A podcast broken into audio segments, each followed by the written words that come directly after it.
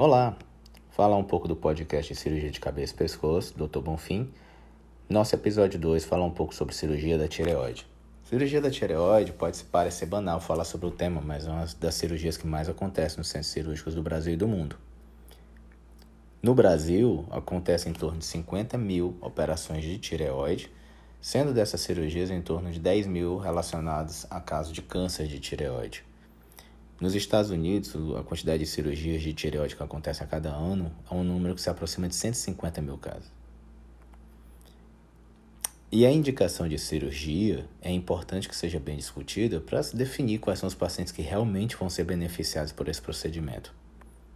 A principal motivação, a principal indicação de operar uma tireoide, é claro, é o câncer de tireoide, mas também o aumento do volume, principalmente por causa de nódulos volumosos, o famoso bócio nodular, ou bócio adenomatoide, em que, por causa do aumento do volume desse nódulo, mesmo no nódulo benigno, pode acabar acarretando na compressão das estruturas cervicais e causar sintomas, causar queixas.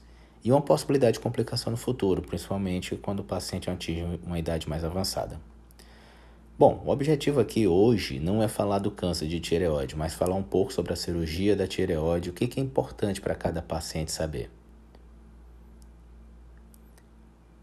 Primeira coisa, vamos aos fatos. Toda cirurgia é um ato em que não se tem muita volta depois de realizado. Então, definitivamente, o paciente deve ficar com a incisão é, depois de uma cirurgia da tireoide. Normalmente, tradicionalmente, desde as primeiras cirurgias de tireoide que foram realizadas é, no final do século XIX, a incisão que se faz é uma incisão anterior no pescoço, uma incisão transversa, certo? e que vai depender muito da técnica cirúrgica utilizada, da cicatrização do paciente, do tipo de material que o cirurgião utiliza para fechar a incisão da pele, mas normalmente é uma cicatriz visível. Mesmo que seja pouco visível, é perceptível para um bom observador identificar uma tiroidectomia. Então, não é possível ficar completamente invisível depois do procedimento. É, isso o paciente tem que saber que fazendo a cirurgia pelo método tradicional da incisão é, anterior, ele vai ter que ficar em definitivo com a cicatriz no pescoço. Hoje, é, há alguns anos foram, foi, foram desenvolvidas algumas técnicas cirúrgicas de tiroidectomia em que se faz um acesso é, que não seja esse anterior. O primeiro a ser realizado foi o acesso que normalmente é utilizado para cirurgia robótica, em que se faz um acesso retroauricular por trás da orelha do paciente e que se disseca todo o pescoço até chegar à tireoide, poder fazer uma tireoidectomia é, para fazer uma, um procedimento em que não haja uma cicatriz visível. Bom, é controverso sobre o quanto essa cirurgia é minimamente invasiva, o grau de dissecção e as possibilidades de complicação. Mas é uma possibilidade, existe essa cirurgia. Já mais recente, foi desenvolvida a cirurgia de tireoide por via transoral, que na verdade não é bem transoral, é o que se chama no vestíbulo labial, é no espaço que você tem entre o lábio e, o, e, o, e a gengiva. E é possível fazer uma dissecção dessa região até a região anterior do pescoço e fazer a cirurgia toda guiada por vídeo, utilizando um vídeo fazer, e fazer o procedimento de tireoidectomia, retirar toda a glândula com mínimo de complicação. Recentemente, esse procedimento já foi validado, é um procedimento de baixo risco, porém ele necessita de um treinamento diferenciado e aperfeiçoado do cirurgião que vai fazer esse procedimento. Então, não é tão simples nem na robótica, nem na cirurgia transoral da tireoide. Após saber que vai haver a cirurgia da tireoide, é importante discutir que tipo de cirurgia vai ser realizada. Basicamente, nós temos duas: a tireoidectomia total, em que se tira toda a glândula, e a parcial, em que se tira um lado da glândula. Normalmente, como se sabe, a anatomia da tireoide, nós temos o lobo direito, o lobo esquerdo e o istmo, que é como se fosse uma ponte que liga o lado esquerdo e o lado direito da tireoide. Normalmente, para tumores malignos maiores que um centímetro, é decidido por fazer a tireoidectomia total. Na verdade, tem muita coisa nova, muita controvérsia sobre até a necessidade de fazer em cirurgia de tireoide em tumores malignos menores que um centímetro É, existe a possibilidade de fazer uma tireoidectomia parcial com a mesma chance de cura, com a mesma taxa de sobrevida em tumores maiores que 2 centímetros, menores que 3 centímetros, em que se pode fazer uma parcial, mas isso é importante que seja discutido com o paciente, é, com a cultura da região, com o nível socioeconômico, com o acesso ao serviço de saúde de cada paciente. Então, o cirurgião deve discutir isso e deve avaliar para cada paciente qual o melhor resultado. Existem casos mais complexos que não se tem a menor dúvida que o tratamento é a cirurgia de tireoidectomia total. O que implica tireoidectomia total? Além de possíveis complicações que eu vou falar mais na frente, implica primeiramente que o paciente vai ter que tomar remédio, que é o hormônio da tireoide, para o resto da vida. Tá bom, não é nada demais, é um comprimido, normalmente pela manhã, em jejum, com água certo? Na dose suficiente para manter a reposição hormonal, já que a, o hormônio, que é a levotiroxina, é o hormônio tiroidiano que é produzido pela tireoide. Uma vez que se tira a tireoide totalmente, implica que vai ter que tomar o hormônio. Pronto. Se não tomar hormônio, fica com hipotireoidismo cirúrgico, e que é uma doença importante que pode causar insuficiência cardíaca, pode causar insuficiência renal, demência, pode causar aterosclerose, e, entre outros problemas. A retirada parcial da tireoide não implica necessariamente que o paciente não vai precisar de medicação. Ele pode precisar de medicação.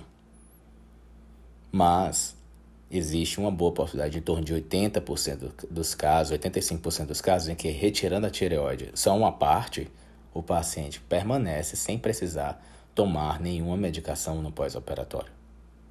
Isso deve ser discutido cada caso, doença benigna, doença maligna, tamanho da cirurgia a expertise do cirurgião, a, a, o entendimento do paciente do que é o problema dele. Como eu falei antes, nível socioeconômico, acesso a serviços de saúde, nível cultural, o, o, o diálogo, o diálogo que se faz com o paciente. Isso que é importante entender. Então, os desejos, os entendimentos nessa hora devem ser considerados para saber o que é melhor em cada caso.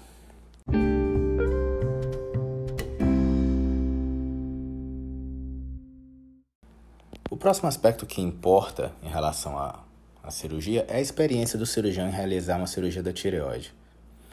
É lógico que existem cirurgiões gerais, cirurgiões de outras especialidades, que sim, que sabem fazer muito bem uma cirurgia da tireoide. Mas é importante entender que a cirurgia da tireoide é uma cirurgia que não se limita só ao procedimento de tireoide em alguns casos. Às vezes, a necessidade de decidir pelo esvaziamento cervical, às vezes, a necessidade de decidir se faz a linfadenectomia, em que situações vai fazer determinado procedimento, como por exemplo a congelação transoperatória. E é importante que o cirurgião tenha um bom treinamento, um bom conhecimento sobre as técnicas, sobre a doença, sobre que problema ele está tratando ali. Então, sim, existem cirurgiões que não são especializados em cirurgia de cabeça e pescoço que fazem uma excelente cirurgia da tireoide. Mas, na medicina da forma como se pratica hoje, o melhor médico, o melhor cirurgião, é aquele que mais pratica aquele procedimento, inclusive no serviço de formação. Atualmente, o profissional que melhor realiza e que mais treina e que faz mais procedimentos sem tiroidectomias é o cirurgião de cabeça e pescoço. Claro que o cirurgião oncológico também pode fazer a tiroidectomia. Qualquer médico, isso está no código de ética, isso está defendido pelos CRMs no Brasil, podem fazer qualquer procedimento. Mas o, mas o médico que melhor treina, que mais faz procedimentos, é sem dúvida nenhuma cirurgião de cabeça e pescoço. Para se ter uma ideia, os trabalhos científicos mais modernos descrevem que os melhores resultados em cirurgia da tireoide são obtidos por cirurgiões que procedem mais de 50 tireoidectomias por ano. Normalmente, os cirurgiões de cabeça e pescoço fazem bem mais do que 50. Então, é importante saber quem está fazendo a cirurgia se ele tem essa quantidade de cirurgias e se ele tem a expertise para lidar com as possíveis complicações do procedimento.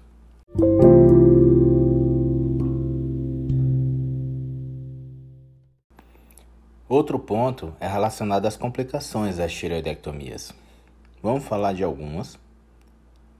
A primeira delas, que é uma das mais importantes, porque implica na imagem auditiva de cada paciente daquilo que a pessoa fala. É a disfonia, ou seja, ou rouquidão ou alteração da voz que pode acontecer após a cirurgia da tireoide. Isso se deve porque a tireoide ela tem junto a ela, em sua anatomia, um nervo laringeu recorrente de cada lado.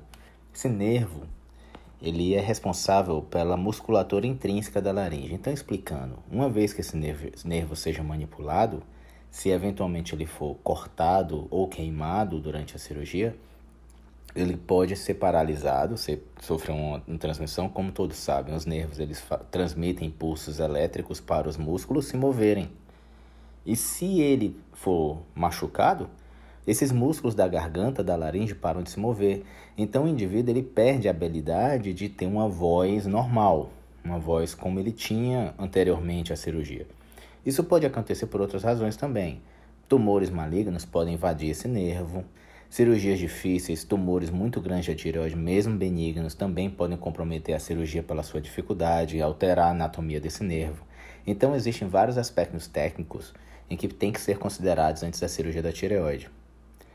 É, realizar uma cirurgia de tireoide sem identificar o nervo e manipulá-lo é algo que hoje é quase improvável e até perigoso dizer isso, certo? Então, a cirurgia correta da, da tireoide, de ressecar uma tireoide, é a cirurgia em que se preserva o nervo da voz. Identifi se identifica durante a cirurgia e preserva ele. Então, não tem isso de não achar o nervo. É, podem ser utilizados alguns artifícios para identificar é, esse nervo, principalmente em situações em que ele pode ter sua anatomia alterada, como por exemplo o uso de neuromonitorização transoperatória. Esse é um aparelho que se utiliza em que, pela técnica de, de, de, de, de algo como, como uma eletroneuromiografia, mas não é a mesma coisa, é possível identificar o trajeto do nervo, sua anatomia e no final da cirurgia dizer se houve ou não algum tipo de alteração da função desse nervo. Então, é um aparelho que pode ajudar nesses casos mais complexos. O mais correto é que o cirurgião tenha uma experiência suficiente para fazer uma boa cirurgia, com o um mínimo de dano ou não ter nenhum dano a esse nervo. Mas mesmo assim, é normal, é comum que os pacientes se relatem, se queixem de alguma alteração da voz. Essa alteração nem sempre implica em ser uma rouquidão. Às vezes eles dizem que só não conseguem cantar, às vezes na igreja ou na vida comum, é, um tom de voz, ou sentem a voz mais cansada, uma voz mais fatigada, principalmente no fim do dia. Isso é comum e na maioria das vezes com o trabalho de fonoaudiologia, isso se resolve. E com o passar do tempo também.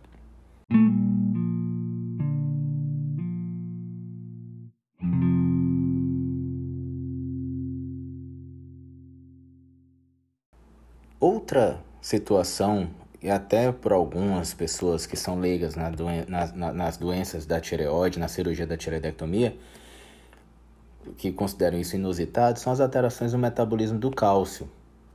É, mas, na verdade, são tão comuns essas alterações depois das tireoidectomias totais, é, e, e, acontece em torno de 30 a 60% dos pacientes. Isso se deve porque próximo da tireoide existem pequenas glândulas conhecidas como paratireoides. O senso comum diz que nos livros de anatomia, no conhecimento leigo, existem quatro glândulas paratireoides, mas na verdade esse número pode variar bastante e as suas localizações também podem variar muito. Mas o fato é que, quando se faz uma tireoide total em que acontece muita manipulação cirúrgica, ou a cirurgia é difícil, seja pela técnica, seja porque é câncer, seja porque tem área de inflamação, como acontece nos casos de tireoidite, entre outras situações, pode acontecer ou a desvascularização dessas glândulas, ou a ressecção delas mesmo no procedimento cirúrgico. Uma vez que isso aconteça, o paciente ele começa a ter uma diminuição dos níveis de cálcio no sangue, no soro. E a necessidade de fazer a reposição do cálcio, seja por via endovenosa, seja por via oral, em forma de comprimidos. Por vezes, isso pode ser extremamente desagradável e, e o paciente ele ter tremores, cãibras, é, ele pode ter um, um reflexo anormal do nervo facial, reflexos é, é exacerbados e podem ter uma, uma sensação extremamente desagradável de morte iminente, mesmo sendo muito raro que um paciente venha morrer por causa de níveis baixos de cálcio, porque existem outros mecanismos de controle, mas nesse momento como as paratireoides produzem um hormônio que é chamado parato hormônio, é, esse hormônio é responsável pela absorção do cálcio no intestino, é, também pela absorção do cálcio no, no, nos ossos e, e, pela, e pela, por diminuir a eliminação do cálcio no, no, no rim. Então, uma vez que aconteça essa perda desse hormônio, há um, um que a gente chama de desmetabolismo, há um descontrole do metabolismo do cálcio. É, essa reposição do cálcio que se faz por via endovenosa, normalmente é feito com gluconato de cálcio, e por via oral é necessário fazer a reposição de grandes quantidades de cálcio, que pode chegar a algo em torno de 8 a 12 gramas de cálcio por dia. É, então são divididas as doses em comprimidos. Por vezes é necessário fazer uso também de calcitriol, que é um análogo da vitamina D, que ajuda a absorção desse cálcio no intestino. E e a ideia é que durante um período de tempo, mesmo 30 a 60% dos pacientes tendo isso no pós-operatório, de pelo menos nos primeiros dias, de alguma forma, algo pouco sintomático, mas os pacientes tendo, mas o normal, normal mesmo é que só em torno de 1 a 2% dos pacientes vão ter isso em definitivo. É importante saber definir quem que possam ser esses pacientes no pós-operatório. Normalmente, na cirurgia já é possível já ter uma previsão, por causa da dificuldade de cirurgia, por causa das técnicas que foram utilizadas, porque o que se viu durante o procedimento, se houve associação de linfadenectomia e tudo mais. Então, é possível mais ou menos dizer quem são os pacientes que têm mais risco de complicar e os que não têm. Mas e, é importante saber dessa possibilidade da cirurgia de tireoidectomia, que isso pode acontecer como complicação.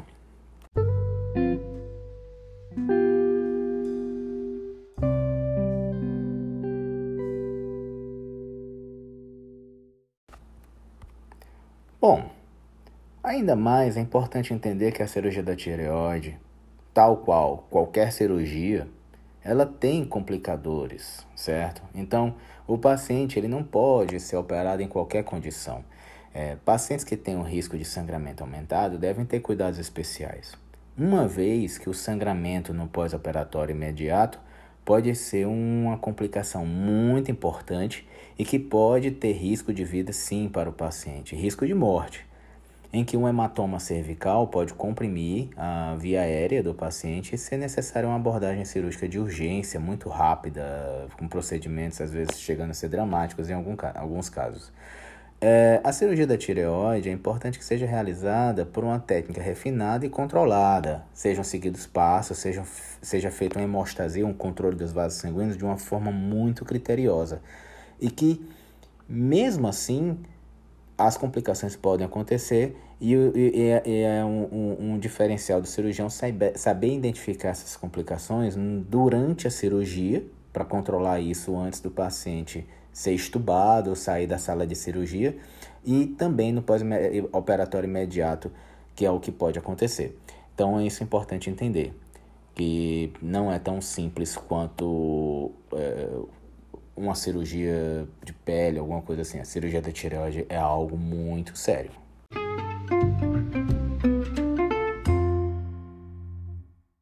Bom, é evidente que existem outras indicações de cirurgia da tireoide, tal como as indicações estéticas. Imagine que uma paciente tem uma tireoide enorme ali, perceptível, principalmente pacientes jovens ou mesmo pacientes mais velhos ali, que é algo que se vê, mesmo nos casos benignos, aquilo dali é algo que incomoda, aquilo dali é algo que chama atenção, então o paciente tem indicação estética de tireoidectomia.